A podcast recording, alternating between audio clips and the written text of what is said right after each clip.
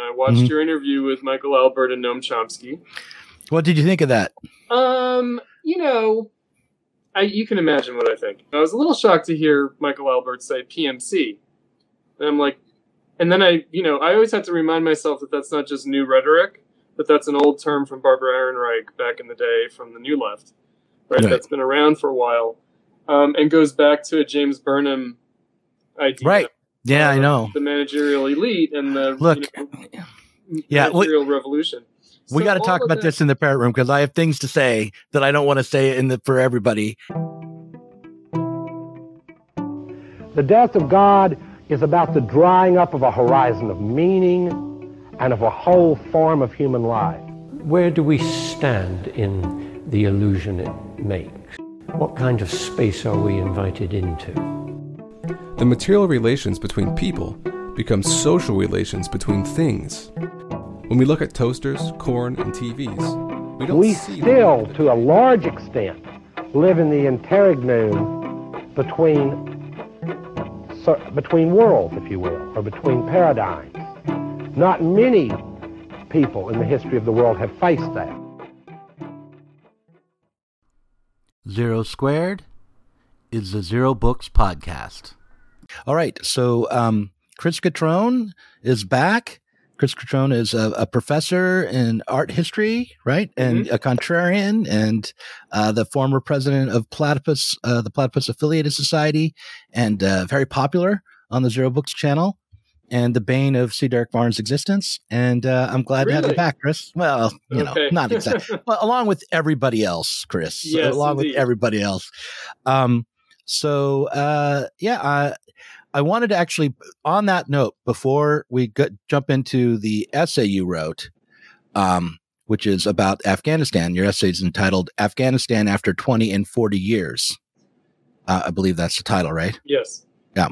Before we do that, though, I wanted to bring up a controversy that was that Derek Varn brought to me about platypus, and I, I uh, I'm not trying to do a gotcha question question That's right off the start, Uh-huh. but it is a gotcha question, maybe. Um, Okay. Uh, one of your members, and I forget the name of the member, is working for the Claremont Institute, um, which is a right wing think tank.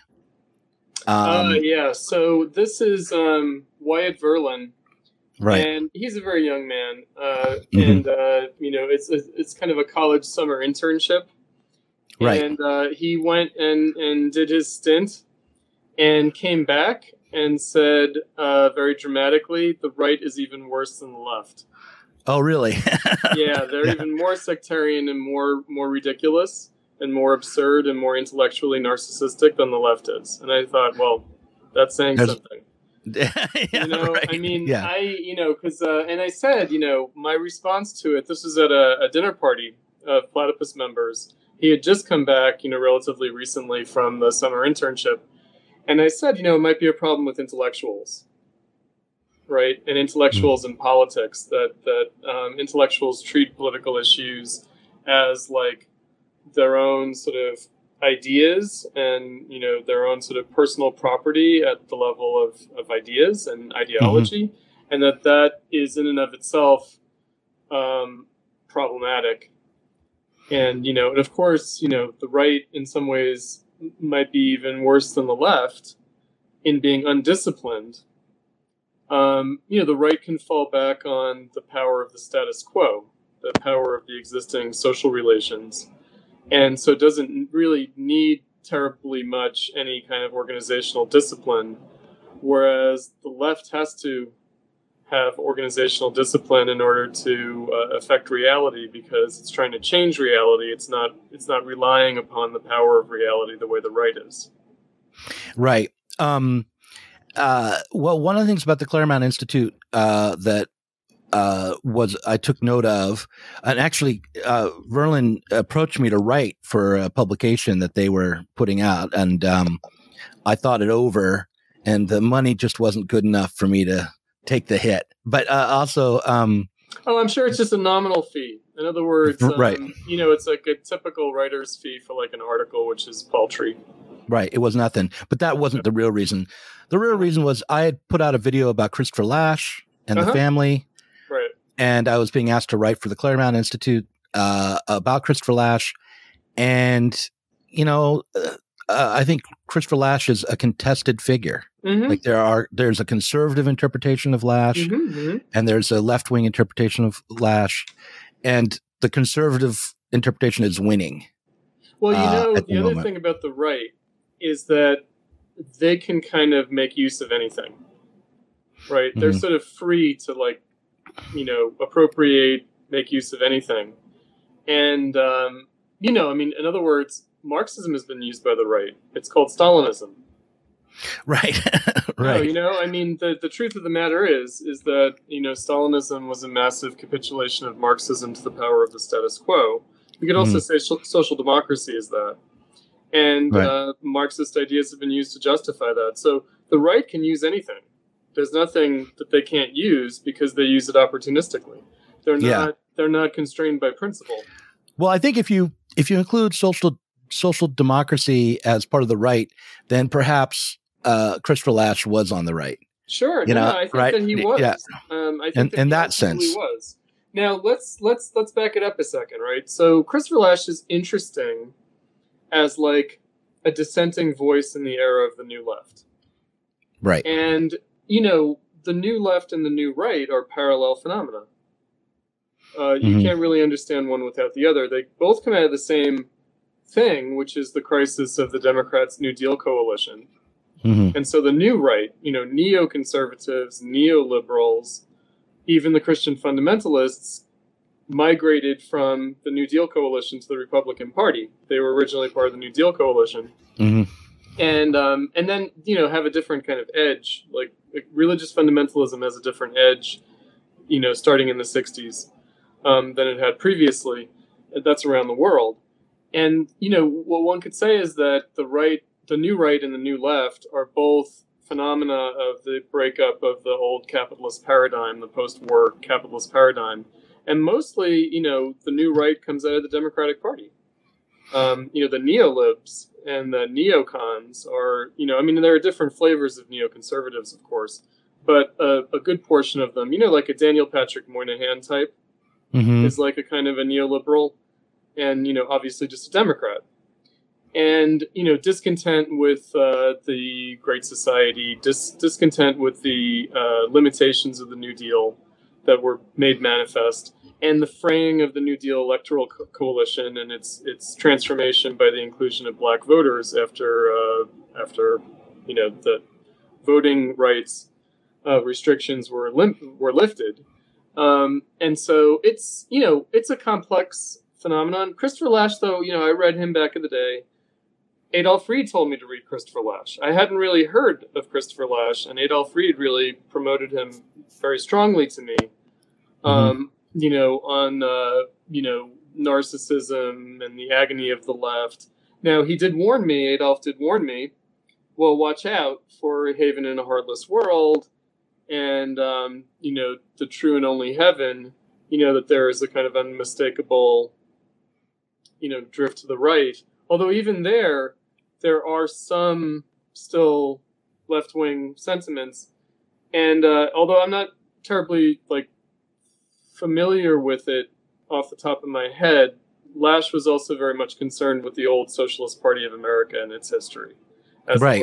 a road not taken so Lasch is interesting. He is. I mean, right wing thinkers, and this is not to like you know slam him, but if we just say, okay, he's he he makes a kind of a conservative turn. Um, right wing thinkers are interesting because they can you know express things, and you know it's a, it's a matter of how you take them, right? And so. I, I mean, I think someone like Wyatt, you know, member of Platypus, he is seeking after, and there are a bunch of people seeking after, not in Platypus, outside of Platypus, like the Bellows, you know, Mhm. some kind of right left convergence, you know. And I think Angela Nagle, didn't she uh, write for that uh, new kind of Trumpist Hegelian conservative journal, American? I know, yeah. Yeah. um, Okay. I didn't know they were Hegelian. Um, Yeah, they're Yeah. very much. They have this thing about like the labor ethic. Like they're, they're very aware of what Hegel's about. They're Mhm. like, you know, we need we need uh, to go back to Hegel because Hegel understood the true basis of the society. Right. Right. And which he did. Right. And, um, you know, so we're just living in a period, the end of neoliberalism, the end of neoconservatism, um, of ideological realignment. I mean, realignment makes it more coherent than it really is. What it is is a sort of exhaustion of uh, the ideology of the preceding 50 years new left and new right ideology, neoliberal and neoconservative ideology. And, you know, it, it's going to kind of take on a new configuration more or less opportunistically, l- largely based on what the capitalist parties do, right? The intellectuals okay. follow the parties. And, you know, who knows what use they might make of whatever, you know, Lasch Marx. Marx, I mean, you know, Mm-hmm. Um, yeah, there was a time when I know that Tucker Carlson's staff was uh, researching me and thinking of having me on, right? Because he hmm. likes to have these sort of socialists on, not only to argue against them, but to say, well, if you really meant what you say, if you weren't just a Democrat, I would totally support what you're saying. Right. Right. And, you know, which is very confused, of course. Um, but again, you know, Carlson's not, not, uh, you know, held to any kind of scruples. No, he's an opportunist like anybody else on the on the right. On the right, and the opportunist yeah. doesn't mean like. I mean, I'm sure that he thinks that he's very principled. Right. Right. And so opportunist, it's it's a it's a measure with regard to capitalism. Right. In other words, it's a very peculiar Marxist notion of opportunism. It's not just sort of rank uh, scrupulousness or something. You know, it's just these people at a very fundamental level accept capitalism. They do, you know, mm-hmm. um, and that that goes for a lot of nominally anti-capitalist people too. Oh, they, almost almost all of them. Almost right. all of them, including me on some days, right? You know, like, well, we you know, it's hard. Capitalism, right? Yeah. So, I, I, okay, I want to get to the questions about your essay. So, but I'm mm-hmm. going to do that in just a second. But one more aside, and then maybe we can pick up this thread in the parrot room. But mm-hmm. when you talk about conservatism uh, and uh, the desire for like a, a some sort of uh, I don't know mixing of left wing principles and conservative ideas, or a, another path uh, that wouldn't be captured by the Democrats. That um, what um, I, I, what I thought of was or my first no- are the Republicans or or, or, or yeah. the Republicans. What I thought of was my first novel, which was about May 1968, and oh, wow. I had Christopher Robin Milne uh, end up in Paris in May 1968. He would have been 38 years old. So the kid from Christopher Robin's, you know, Winnie the Pooh stories. Mm-hmm. And I had read his biographies, and he became someone who really prided himself on being a mature humanist. Uh-huh. and naturalist but and he was a he owned a bookstore he had to struggle to kind of overcome not it wasn't the only thing that defined him, but he had to struggle to overcome being defined by his childhood and being perceived mm. by his schoolmates as this you know kid with long hair and, and mm. short trousers and all. Uh, but he he fought in the Second World War in Italy. He he was uh, so he's a serious person, and I wanted to take him and put him in May 1968 and see if I could imagine what he would find valuable in May of 1968 what he could still what would still redeem when what was up. This? This was um, 2011. So and it was a while did ago. You find to be what? What did you imagine would be? I, I, I imagined the impulse to overcome. First of all, to, uh, the the the one of the other characters was someone who could see the past and the present, sort of a magical realist type character who so he could see how the past had led up to this moment and he could even through some sort of vision sometimes intervene or change things uh, a bit um, so what he found valuable and necessary was to change the terms of society because he was alienated from the life he was living alienated from modernity um, and maybe in a in a kind of conservative way, maybe even. But like he the the, the trash in the river, the the the kinds of books that he was being asked to sell, the the way people were approaching sex and in the new sex manuals, all of it. Um, his own autistic child, which I, was an invention of mine, but you mm. know he had a he had a he had a uh, disabled daughter, and I gave him Mhm. an autistic son Mhm, instead. mhm. Those are all the, the reasons why he could relate to the students in the streets. Mm-hmm. Mm-hmm. Um, but Discontent with capitalism. yeah, but Absolutely. but the conclusion of the book is like his wife. They're back uh, in in the UK. They're back in their bookstore.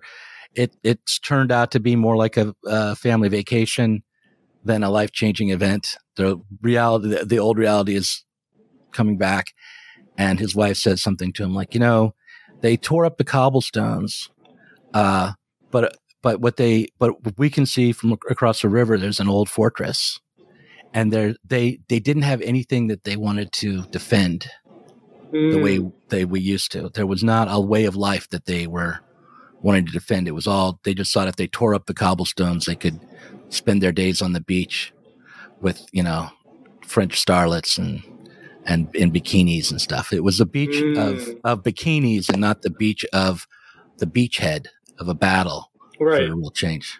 right. Um, so, so that was the conclusion of the book. And, and now that I've said it here, I've realized why did I have to write a whole novel to say that? But in, in any case, um, uh, the point is, I think that maturity and conservatism are often conflated of dealing, an understanding of the limits of life and the necessity to, to build right. rather than so, just destroy. Right. So I think that there are some things that the old socialist movement and old Marxism took for granted, um, which is that this is not adolescent nihilism, right? Right. That this is this is um, the serious business of transforming society and transformation means continuity and change. And while the the actual change that is likely to result from overcoming capitalism will be profound, um, we're not necessarily motivated to achieve it for just the sake of change, for the sake of profound radical change for its own Mhm. sake or something.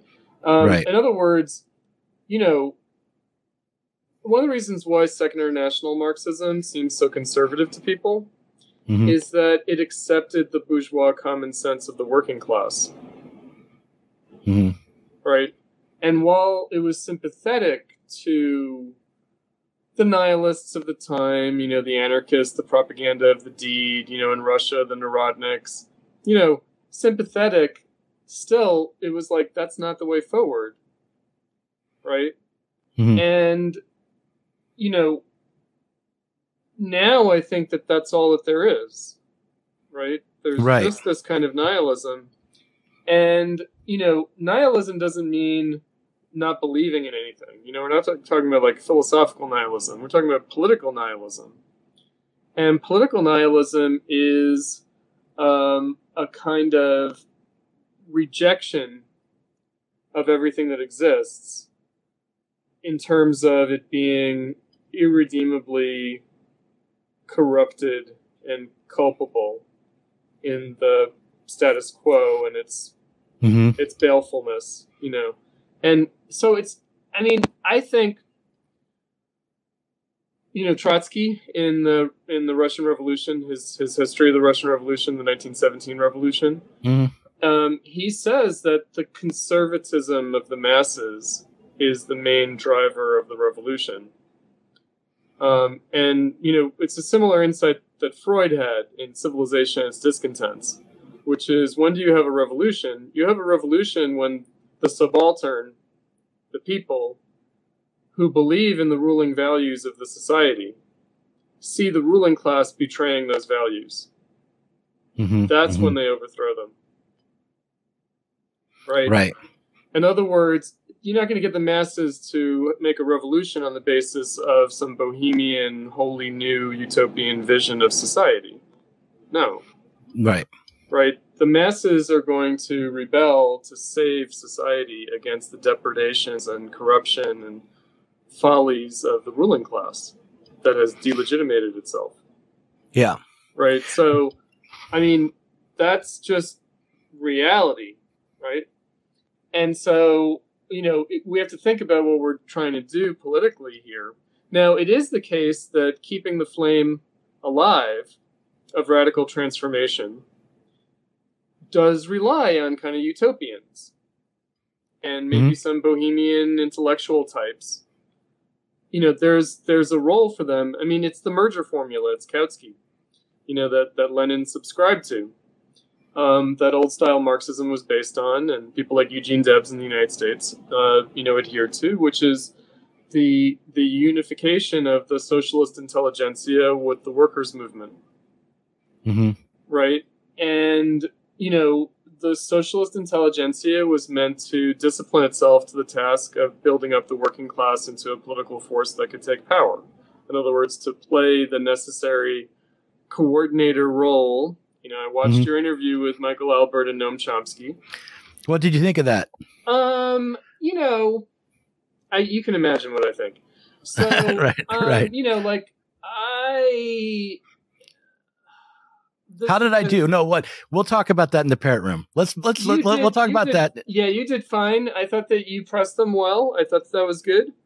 But you know, the big boogeyman for them is the coordinator class. You know that right. it's not good enough to replace the one percent over the ninety nine percent with twenty percent over eighty percent.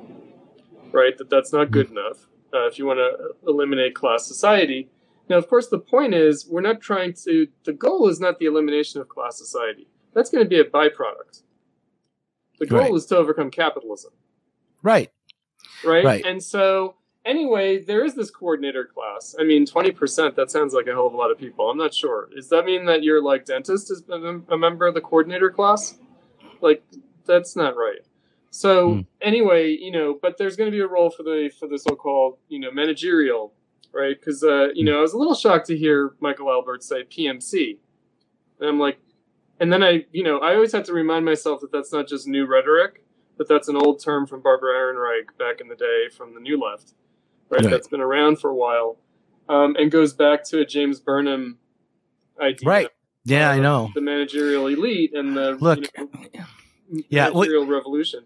We got to talk about this in the parrot room because I have things to say that I don't want to say in the for everybody, and because I really want to work with Michael, and I feel like he's a really nice guy, and if I can figure out how to get him to open up, we could have some fruitful. Uh, I mean, look, debates. I'm not just bothered by them, by Michael right. Albert and Noam Chomsky. I'm not, and in some ways, I'm more bothered by Noam Chomsky than by Michael Albert because of the different public political role that Chomsky has to play, right? And that he mm-hmm. plays very deliberately. Michael Albert is more, you know, an, of an intellectual and you know, um, and less given to like rhetorical concessions you know? And so, anyway, I mean, obviously, I don't like their attack on Marxism. I don't like the Bakuninite attack on, on Marxism, and I don't like the vilification of Lenin and of the Russian Revolution. I think that that's all just very wrong and quite pernicious because, you know, I think that it's a real big obstacle to starting a socialist party, which we need. And so, you know, and again, you know, they just see the Socialist Party as like some device for the coordinator class, you know, controlling the working class. And it's it's actually supposed to be the opposite, right? I mean, insofar as it became that, you know, that is a phenomenon of failure and defeat. Now, it's a it, it is look, I'll just admit, it's an open question. The reason that the coordinator class argument is plausible is that the historical jury is still out on the viability of Marxism. And in some ways, the verdicts come in Marxism failed. And it did turn out to be kind of this bureaucratic whatever, right? Um, domination yeah. of the workers, you know, whether through social democracy or through mm. Stalinism. In other words, it doesn't have to be Stalinism, it doesn't, have, it doesn't have to be the Gulag. It can just be the SPD. It can be the Socialist Party of France you know, it can be the Labor Party. Yeah, listen, I, re- I really do want to come back to this in the parrot okay, room because yeah, I think there's ahead. a lot of juicy. Yeah, uh, so let's go. So let's talk about your essay. Um, uh, look, I thought your essay, which again was Afghanistan. Uh, Afghanistan after 20 and 40 years, uh, it seemed to me to be a warning to the left to hold off on considering the withdrawal of U.S. troops from Afghanistan as a victory for the left and to be wary of the urge to embrace defeatism or the idea that any loss to the U.S. military power, to U.S. military power and prestige would be a victory for socialism. Would that be at least part of what you are arguing? That is true. In? And of course, part of that is because there is no socialism, right? Right. So, in other words, if there were a significant socialist party, then perhaps any defeat by the U.S. at the hands of whomever, the Viet Minh, the Viet Cong, the uh, the Taliban, whomever, might be some kind of uh, weakening vis-a-vis, you know, a socialist movement uh, of the ruling class, right? So, so you know, if there were a socialist party, revolutionary defensism, I mean, excuse me, defeatism, really defensism, though. I mean, I don't know. Now we're getting into some like very esoteric stuff. Which well, is, go ahead and explain the difference. What's the well, difference? What is defeatism and what is defensism? Defeatism is more about inter-imperialist warfare, right? So if the U.S. went to war with the EU tomorrow, then socialists in the U.S. and in the EU would both be obligated to be defeatists defensists are, you know, we want to defend Afghanistan against the imperialists. Right. Just straight up, right? And which is different, right? In other words, it's it, it goes beyond defeatism. It's really defensism, meaning that socialists in Afghanistan would fight to defend Afghanistan. Right. Right. Wouldn't wouldn't wouldn't want the defeat of the Taliban, I guess. Mm-hmm. Right. And, you know, but the era that that that those programs came from uh, was different. Um, you know, uh, I was reminded recently of uh, the film Reds by by Warren Beatty. Yeah, and if you recall, he's alienated from the Third International on a uh, trip to a conference uh, that's that's held in like it might be Baku I don't know if it's the Baku Congress or not, um, but he's alienated by the Allahu Akbar and the death to you know U.S. and the burning of Uncle Sam in effigy by these Muslims, right? And it, mm-hmm. you know, I was thinking, okay, this is it's about Iran actually. It's about the Iranian Revolution, which is mm-hmm. contemporaneous with the film being made. Mm-hmm. And you know, but so it's very much preoccupied with its own moment and not really about the past. Mm-hmm. But I was thinking about, you know, the original red green alliance, if you will. The Greens being the Muslims, right? At the Third International, um, you know, being in favor of the rising of the Muslim world against colonial imperialism. Mm-hmm. And, you know, does that mean that, that communists like supported Islamists? No. No right? Um, however, right, any more than uh, communists or Marxists would support secular nationalists either, and so-called right. left nationalists, right? So there is a difference between like defensism, defeatism, support, right?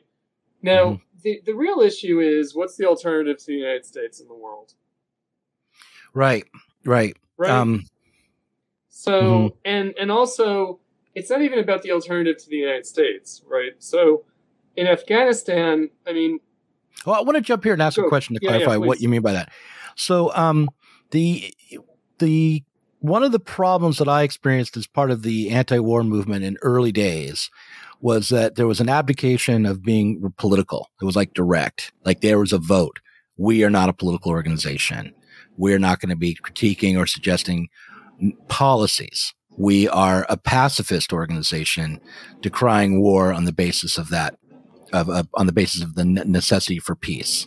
Uh-huh. Um, so a moral stance was what all that the people thought they could take at first. But what that meant was not only that um, they couldn't conceive of a strategy for intervening to stop the war that would be powerful enough to actually succeed or even attempt such a thing. I mean, they couldn't even lobby right?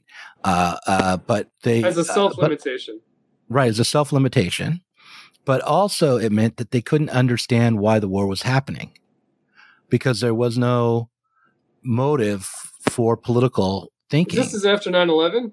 This is after 9-11. Uh-huh. This is uh, 2002. This is right around the time of the invasion of Afghanistan, Uh-huh. uh-huh. um, uh, right before and after. Mhm. Um, and uh, and you know, look, it, it was understandable in that moment as to why people were behaving in a cowardly way, because the sentiment in the street, even amongst people who were supposedly on the left, was that we absolutely had to invade Afghanistan or defend ourselves, and this was not Vietnam, and we could not.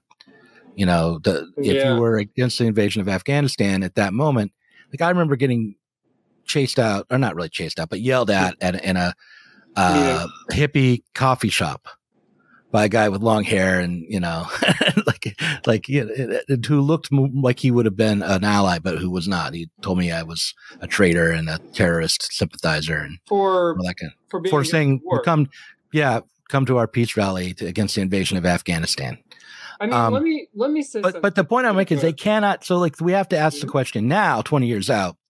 Uh-huh. what was America doing after 9/11? What it was, and how does its role that you were about to ta- discuss? How does that inform our, States?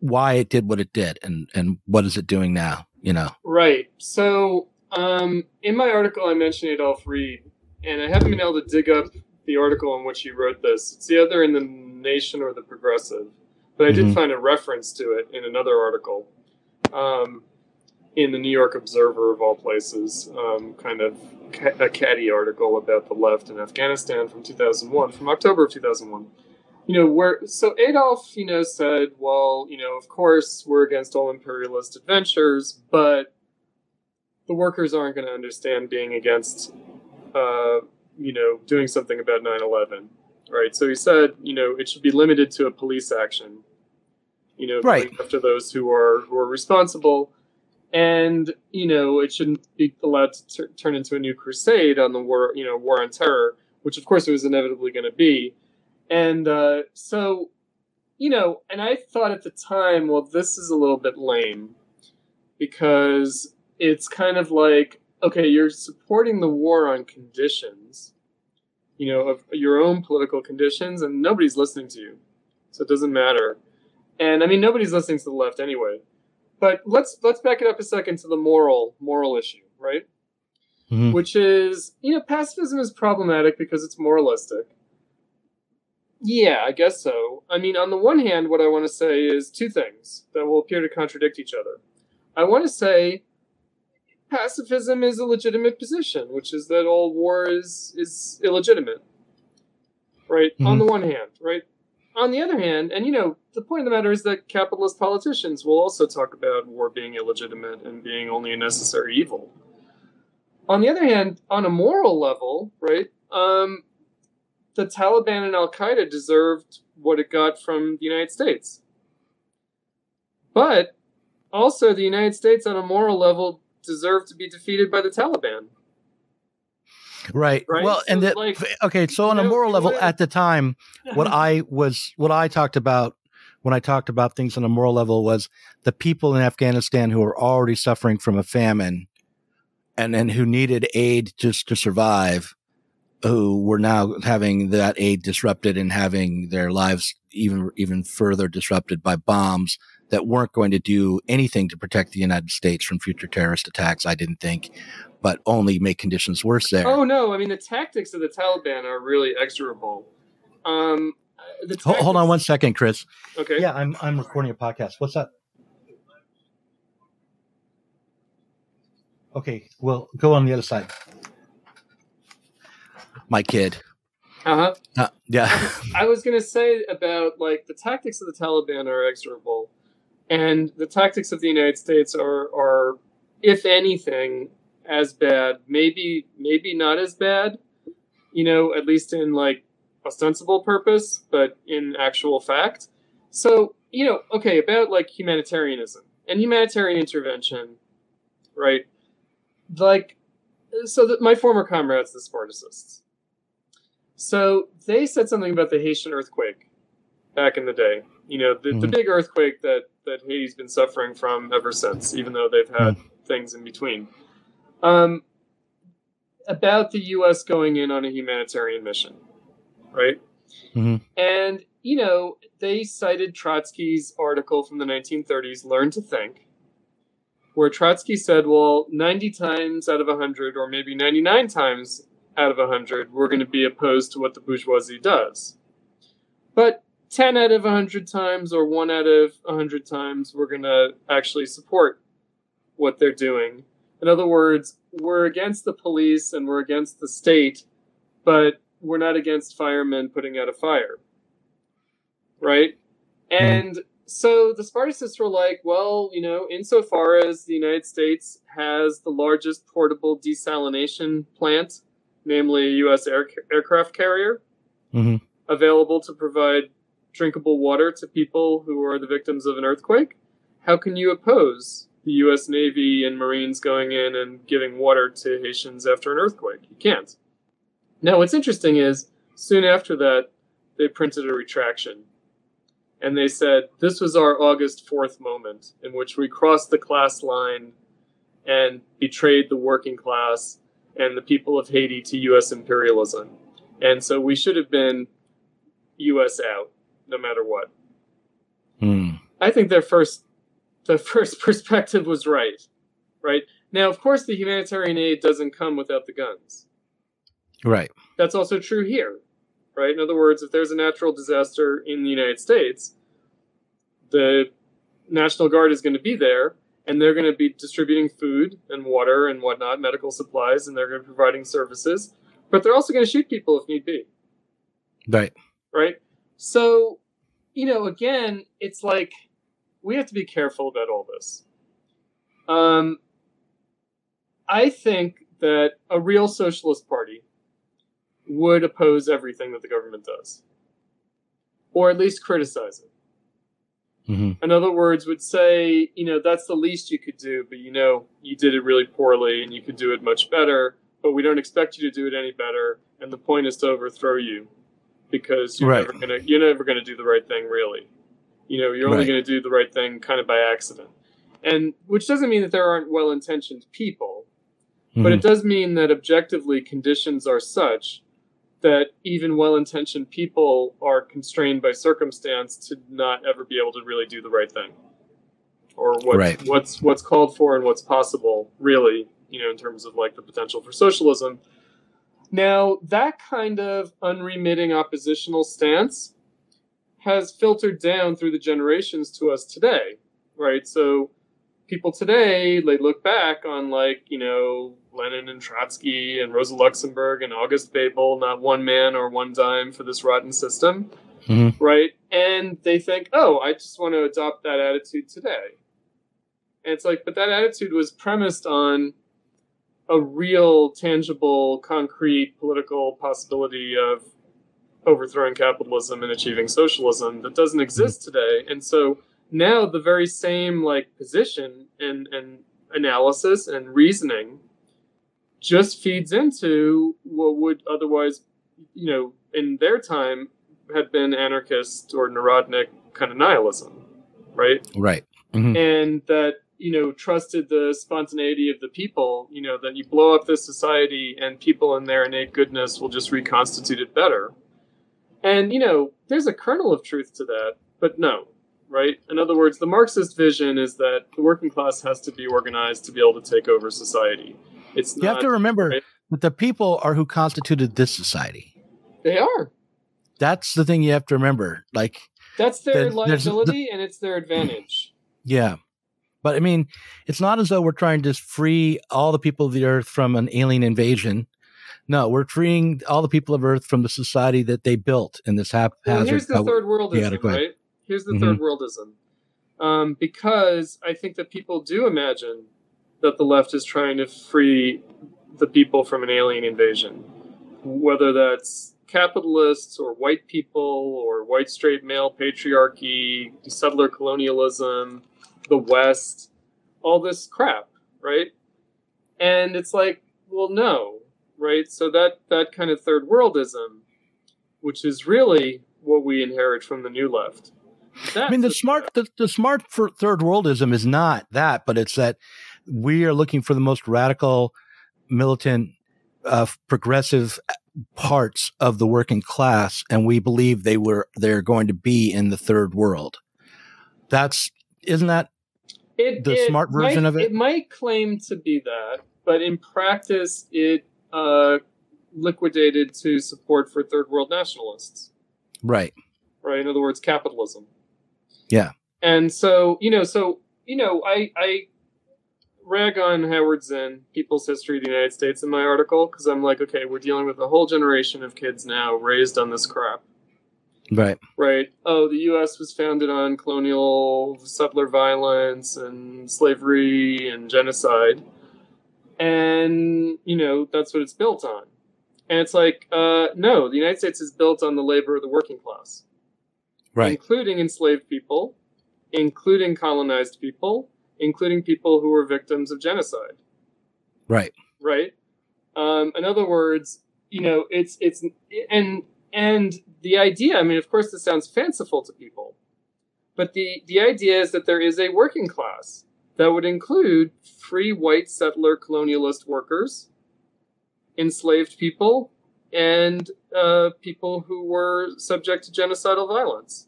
That all together, that's the working class. That's a lot. The last one's the hardest to grasp because um, you'd have to show that how that uh, their their annihilation uh, f- fed into or or We're created the working class.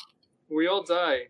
Yeah, but We do all uh, yeah, I know. I'm just saying, like, We're built on. was that part of the basically the enclosure of of America? Basically, for capital is how you would per- I mean, say that. it's it's basically like, look, obviously, you know, genocide is just not redeemable, right? In any Right. way whatsoever, and and was not necessary in any way, like Right. at all, right?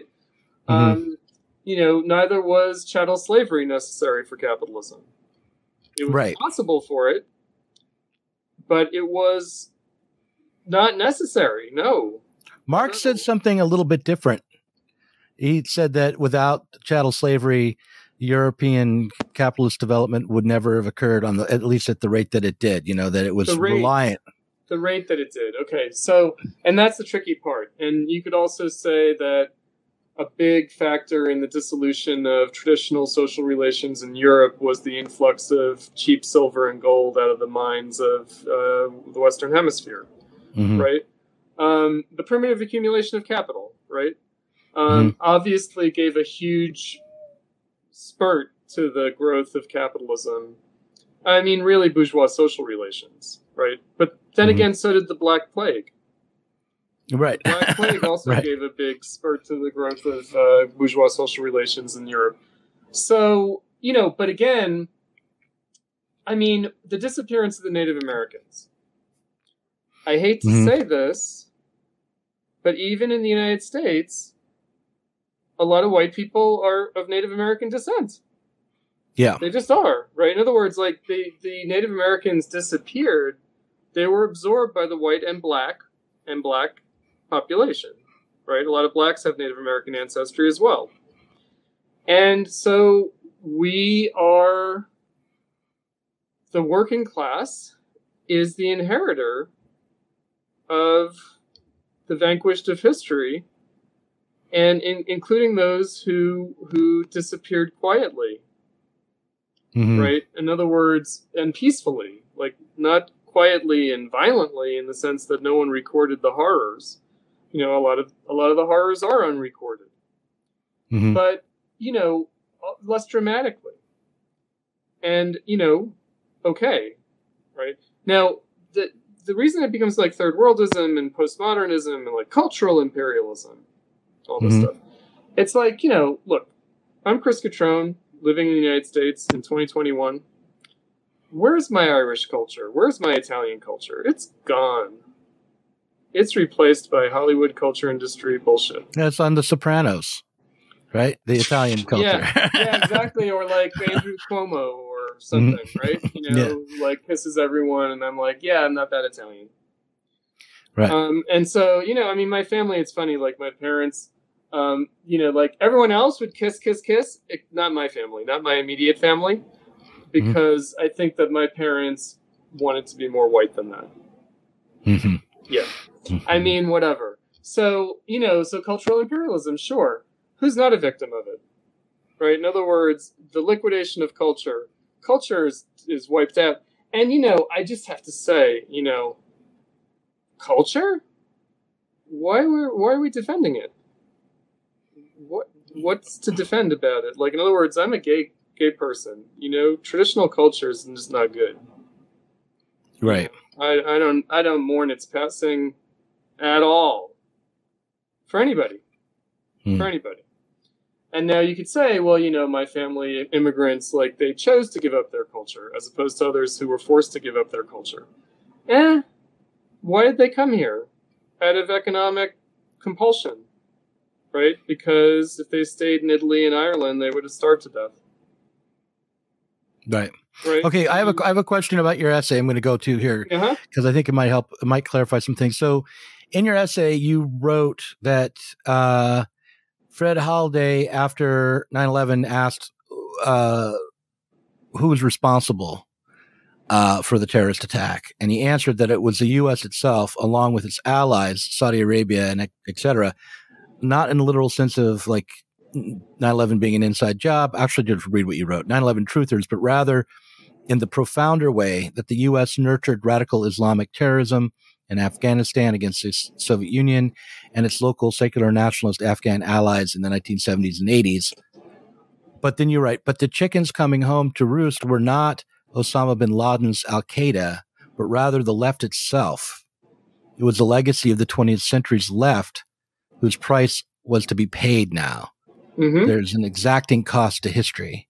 So my question is, how was the left, maybe the American left, culpable or implicated in the attacks of 9/11? How were those attacks the cost of the left's historical failure?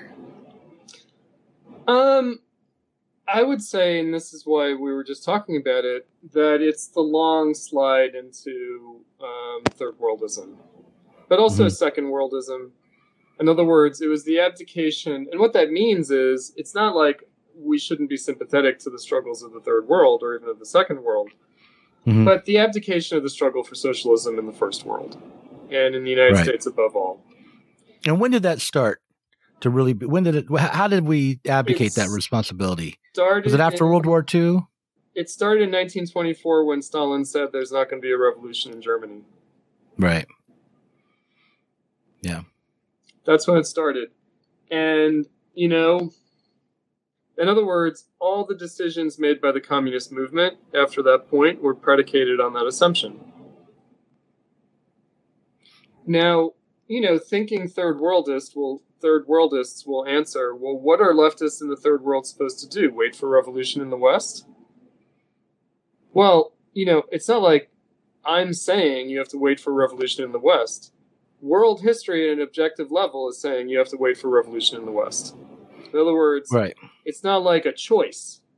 Are we are we just sitting on our hands waiting for revolution in the West or not? It's circumstances are such you are waiting for revolution in the West, and not just waiting. Maybe you can contribute to it. I mean, after all, there is and there always has been a migratory working class in the world Mhm. right? And so, you know, socialists from Africa, the Middle East, Latin America, Asia, I've met them. They come to the US. They should help us organize a socialist party here. Mhm. They should Mhm. take their experience, skills, and contribute to making revolution in the United States. Mhm. Mhm. right? So I'm not going to blame. What them. about the what about the um, struggles for just better living conditions that naturally arise uh, in the third world and amongst the working class? What about yeah, those kinds of movements? yeah, those kinds of struggles are extremely important. Mhm. I don't think we should expect great things from them any more than we should expect great things from reform struggles here in the United States. Right. Right? In other words, of course people should fight. Of course. Mhm. But let's let's be realistic. But that isn't about- socialism. Right. Let's be realistic about what it is, right? In Mhm. other words, and maybe maybe in the United States and in the rest of the world, maybe you do need to be like a Marxist socialist to fight for basic reforms. Maybe you do, right? To fight for them, really fight for them. In other words, to fight for them on the ground level in civil society, to wrest concessions from the capitalists and the landlords and whomever, regardless of what the law is, regardless Mhm. of what government policy is. Mhm. Right. In other words, a lot can be achieved without changing a single thing about government administrative policy or legislation. A lot can be changed in reality on the ground, regardless of who's in power. Right? I mean, there were Marxists who were fighting under the Nazis, living under Right. the Nazis. Mhm. They still continued to fight. Right. Are we really going to claim that somehow we can't fight until the Democrats pass this or that legislation? What? Yeah. Well, let me ask you uh, again something that came up earlier. Why did the United States go into Afghanistan after 9 11? What and how did it relate to the United States' unique role in the world to kind of give order to uh, capitalist relations and and for and be the enforcer? Right. So it's a complicated question because, of course, of course, they went in to get Al Qaeda and you know exact revenge and prevent another 9/11. Right. Of course, they did that. Um, why did they stay? Well, I mean, look, Adolph Reed's proposal of a police action would have been more eff- effective and a more efficient. was? The United Nations authorized it. Yeah, that's what they right, but but it wasn't a, okay. No, but like a police action And NATO where, participated per se. where like, but okay, Al Qaeda, uh, Taliban offered to turn over Bin Laden before the bombs started dropping. A police action, like like police, like you're investigating a crime, not like police action like in Vietnam, but like uh, you know, coordinated with international bodies to round up the specific terrorists responsible, per- perhaps even cooperating with the Taliban sure, sure, diplomatically. sure. you know, that would have been a much more effective way of actually dealing with Al Qaeda than dropping bombs on Afghanistan. I mean, you and I have talked about this previously, and you Mhm. know, really, I have not reinvestigated, researched again the circumstances. Um, I think that the Taliban, and I could be wrong, but I think that Taliban temporized and refused ultimately to turn over Osama bin Laden and Al Qaeda. They may not have been able to anyway, and probably there was some disagreement among them about it, about doing so. Um, maybe they did want to do it and you know and the us attacked anyway right like i i'm not sure exactly about you know the details of it That was what I thought at the time. Uh-huh And now that the invasion is, you know, over and that we're withdrawing, it is what mainstream, uh, you know, people, relatively mainstream people like Glenn Greenwald and Matt Taibbi are saying. they're saying About- that the us didn't give them a chance to turn them over Yeah, that there was an offer, and and that was reported in like the Washington Post right before the invasion. well right so it's a question of okay so let's let's let's bracket that because i'm not sure right. actually But I'm just saying, like something other than an invasion with a nation building as the ultimate, as a long term goal, well okay and, so uh, ground troops on the ground, that could have been done and might have been more efficient. let's and- bring in the neocons then shall we Okay. Yeah.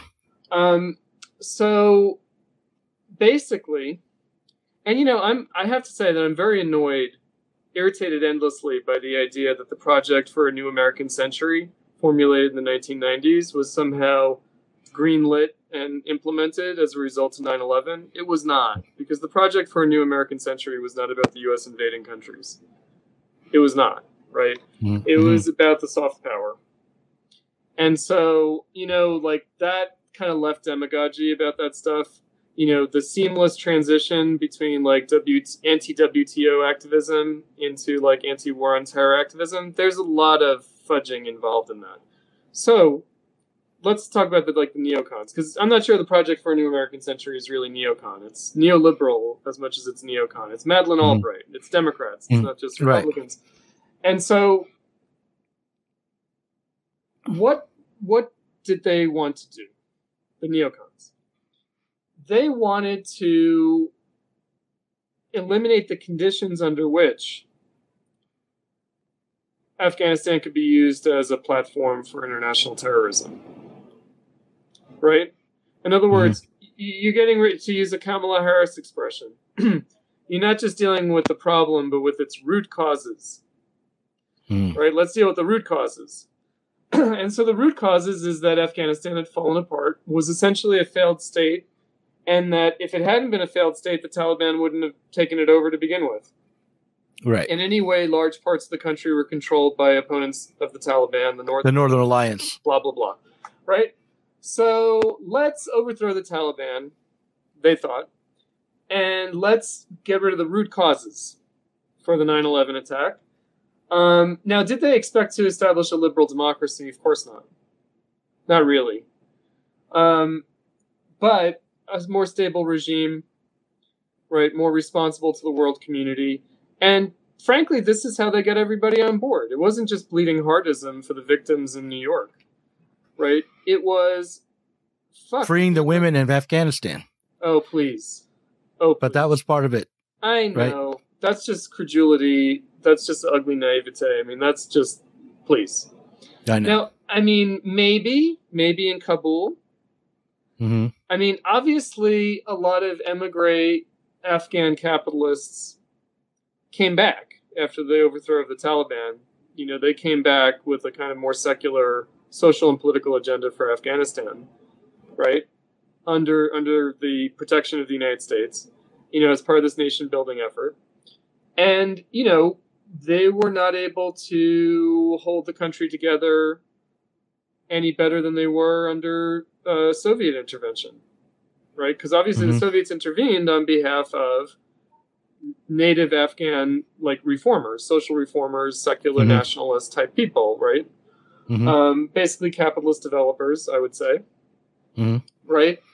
Um, so then the question is, okay, well, was it a mistake or not? Because that's what the capitalists are thinking. You know, they're thinking, okay, it was reasonable to have tried, right, to do something about Afghanistan and not just about Al Qaeda and the Taliban. We Mhm. tried and we failed and we learned our lesson and now it's time to come home. That's Biden.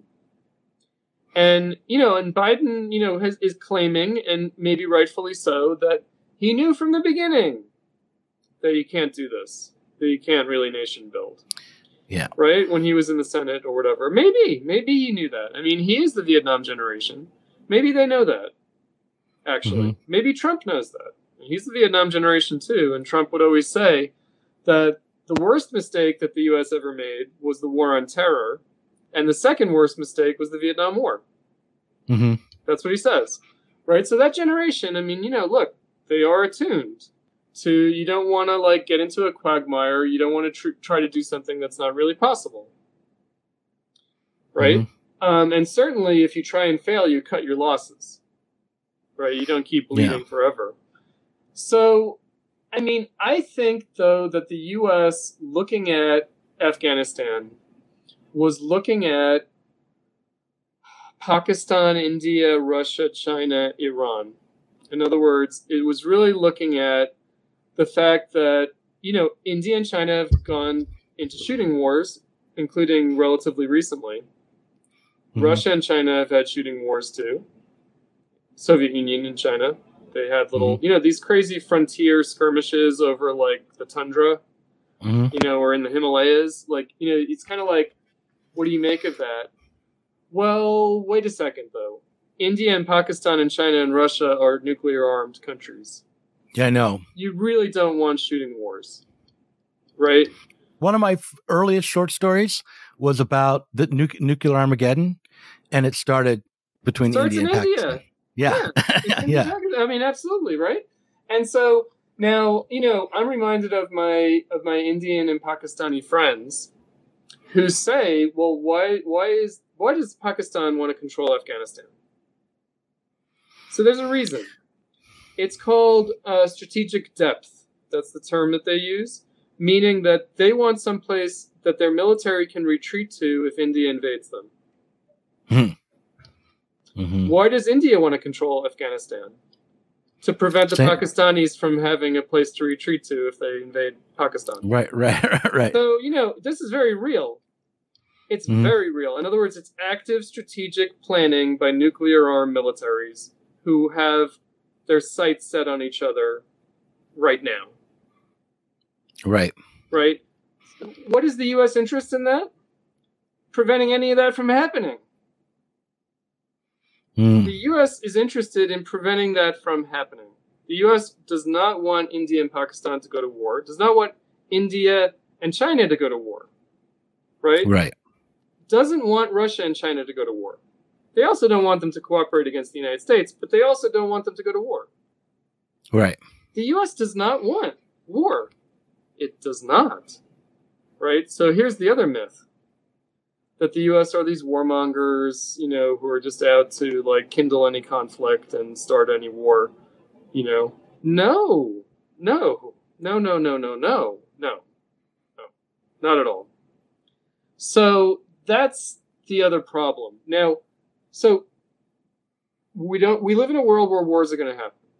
They're going to happen because of capitalism, not because of interested parties. Of course, there are interested parties. There are war profiteers and whatever. But the weapons manufacturers, they make money whether you shoot the guns or not, right? Mhm. Especially in the United States. I mean, come on.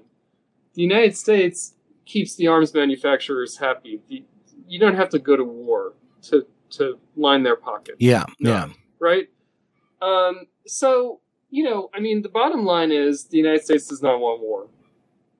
Right. But it's very hard to sell a ground war to the American public on the basis of holding off a war between India and Pakistan. You know, is by it a ground war? In other words, they Well- knocked out the Taliban and then they occupied the country, and they bled a little bit. I mean, they didn't. They didn't suffer. The U.S. military didn't suffer casualties in Afghanistan the way they did in Iraq. right.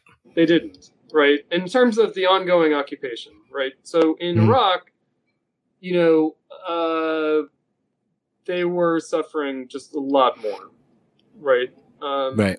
And, you know, so But nonetheless, it would have been. I mean, obviously, going after Al Qaeda was a reason given to the American public, um, and holding and and and preventing securing. another 9/11. Yeah, right. And uh, securing some sort of precarious balance of of conflict in Yeah, the in the American Middle public East. doesn't And- care about that, but they should. In other words, like, look, the elite, the technocrats, the Obamas, the Bidens, the Hillary Clintons, who are like, yeah, you know, WikiLeaks should not reveal our email correspondence because the public doesn't understand, Mhm. right? And they, sh- the public should just leave it to us. Our decisions are the right ones. We're the informed people. We know what we're doing. You know, so American Mhm. public, please just go about your business. Don't pay too much attention to what we're doing. We know what we're doing. Mhm. Right? Uh, It's like the IT guy who comes to fix your computer. It's like I he doesn't mean, want to explain how it works. Really believe. I mean, Right. when they negotiated the trade deals, Obama, with Europe and the Trans-Pacific Partnership, written into those deals, the Obama administration, there was a secrecy clause. They said to the other governments, "You are not allowed to reveal the details of this treaty because." The public will not understand, and it will be subject to right wing demagogy both in your country and in our country. And so you are if you sign this treaty, you are forbidden from revealing the details of our agreement. right? Mhm. And you know, I mean it might even be rational. Yeah, you don't want right wing demagogy, you don't want things taken the wrong way. Do people need to know the details? I guess not. You know? Now but that is their attitude. That really is their attitude. And, you know, as it turns out, they make mistakes. As it turns out, they're not so competent. Now, is it because they're incompetent, or is it because of an intractable capitalist condition, you know, that you can just manage the chaos, you know, more or less, and often less? I I tend to think the second Yeah. thing is true. You know, Right? yeah. And I mean, socialists are strong. But but the but back to the left and the problem at the, at the beginning of after 9-11 was that the uh, left wasn't aware of didn't allow itself to be aware of just what the managers were even trying to do. Yeah, right. They made up right? lies about it instead. It's a Right. new Christian crusade. It's Mm-hmm. Islamophobia. It's like you know, if the U.S. wanted to launch an anti-Muslim global crusade, it wouldn't look like the war on terror. Right. It would be. I mean, it's clearly not Islamophobia yeah. because George Bush was one of the people who was leading the crusade against Islamophobia. You know, and around the- because look, the the the fact of the matter. Islamophobia is all about that kind of rhetoric is all about the people hate each other. uh In, internally, the domestic population hates each other, and and the native population uh, can't be trusted to act civilized. After Oh, you know, right? I That's mean, that. But but even so, like after 9-11, there was some anti-Muslim violence. Oh yeah, on the part of civilians and on the part of the authorities. The police, you know, the police did things like set them up, you know, like create terror cells out of like hapless Muslim immigrants, um, you know, and right. But that, but all that stuff about less than we capturing is, Islamic people and taking away their rights and throwing them in prison. Yeah, that all happened, but that wasn't Not on the anti-Islam. It was, it happened, but it, it, it was also like just very much a continuity of Bill Clinton's war on oh, terror sure, and war on civil liberties, and They did that already. and we can see now it's aimed at the domestic population. Yeah. you know, not on a huge scale, but in a way that's serious. I think so. We have to Yeah. wonder about the future of bourgeois rights in the United States under the both under both parties. You know, we have to wonder about Absolutely. Yeah. No, I mean, I So- think that, you know, yes, socialists would stand for the civil liberties of Muslims and others against, you know, would stand for the civil liberties of fringe right wing people from being abused by the government, hmm right? In other words, on principle, right? right, You don't want the police setting people up, right?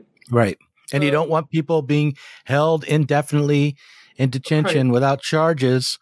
And being judged in the courts of public opinion, which happened to like I don't know, it was like the Portland Six or something. These these uh, uh, Islamic uh, immigrants that Mm-hmm. may have had some tenuous connection to, Yeah. and were probably FBI. Uh, you know, probably FBI informants set set them up to begin Yeah. with. You know, all that kind of stuff. Yeah.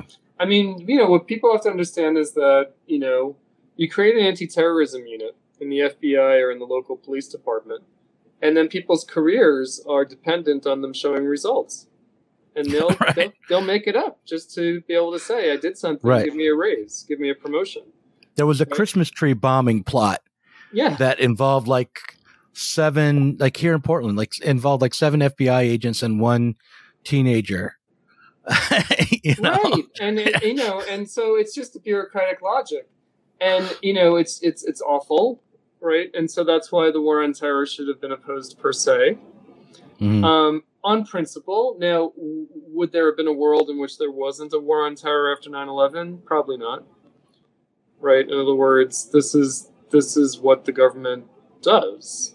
It tries to do these things. And of course along the way it tries to you know it spreads its mission creep. You know Mhm. it, it sort of metastasizes it, tar- it starts taking on other problems that could be you know in some plausible way connected with the original mandate. You know i mean so i mean but again really afghanistan um it was wrong from the standpoint of a socialist left it was a mistake from the standpoint of the capitalists and their poli- politicians right Mhm. and um, I mean, the other thing about the bureaucracy so not only do they promote themselves through these things, but also people compete with each other within the bureaucracy. And so, I mean, it's almost like Tsarist Russia, where like one group of police are setting up like a terrorist attack that another group of police doesn't know about, and shit happens, right? I mean, and you know, people botch things on purpose to make their competitors look bad so that they can get, get the promotion instead of someone else. They Mhm. undermine each other. And meanwhile, the population is this the victim.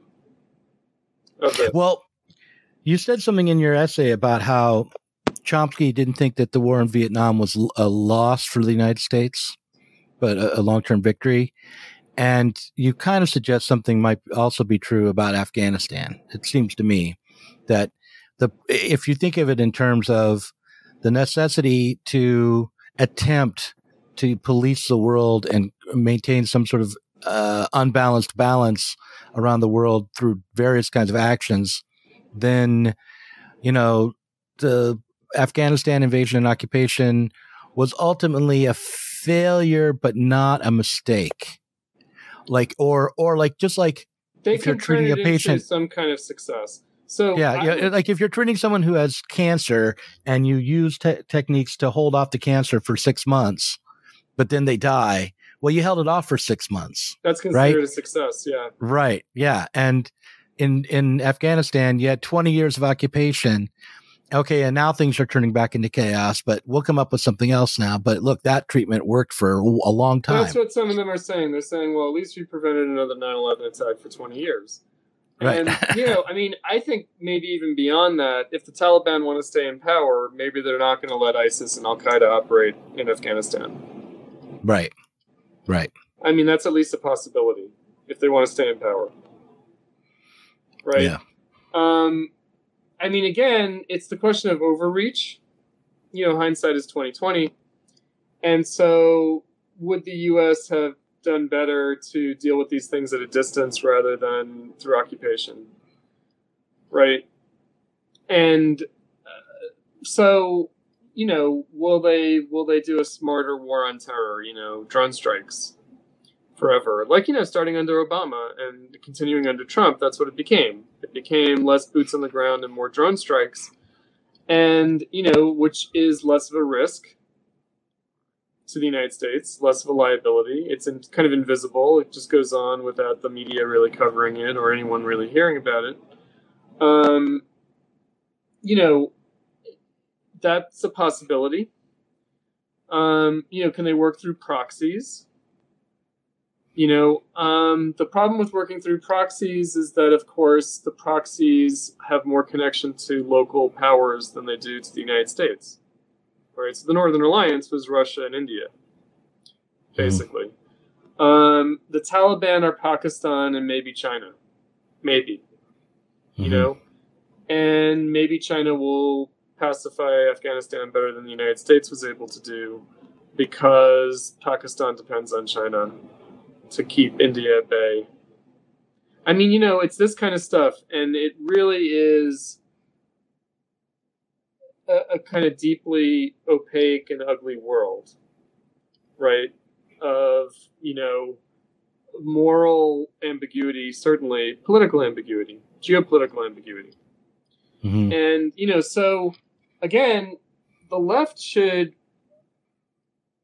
be cognizant of this reality right? In other words, it shouldn't. I mean, I guess there's a kind of propaganda point of of you know saying the U.S. is responsible for everything. Sure, in some way you could say that. In another way, though, responsible for what? Responsible for every little crime that takes place in the developing world? Not really.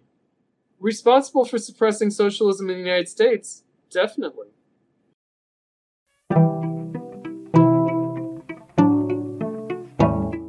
Thanks for watching this Zero Books video. If you enjoyed it, subscribe to this channel and click on the notifications bell so that you'll be alerted whenever we release a new video.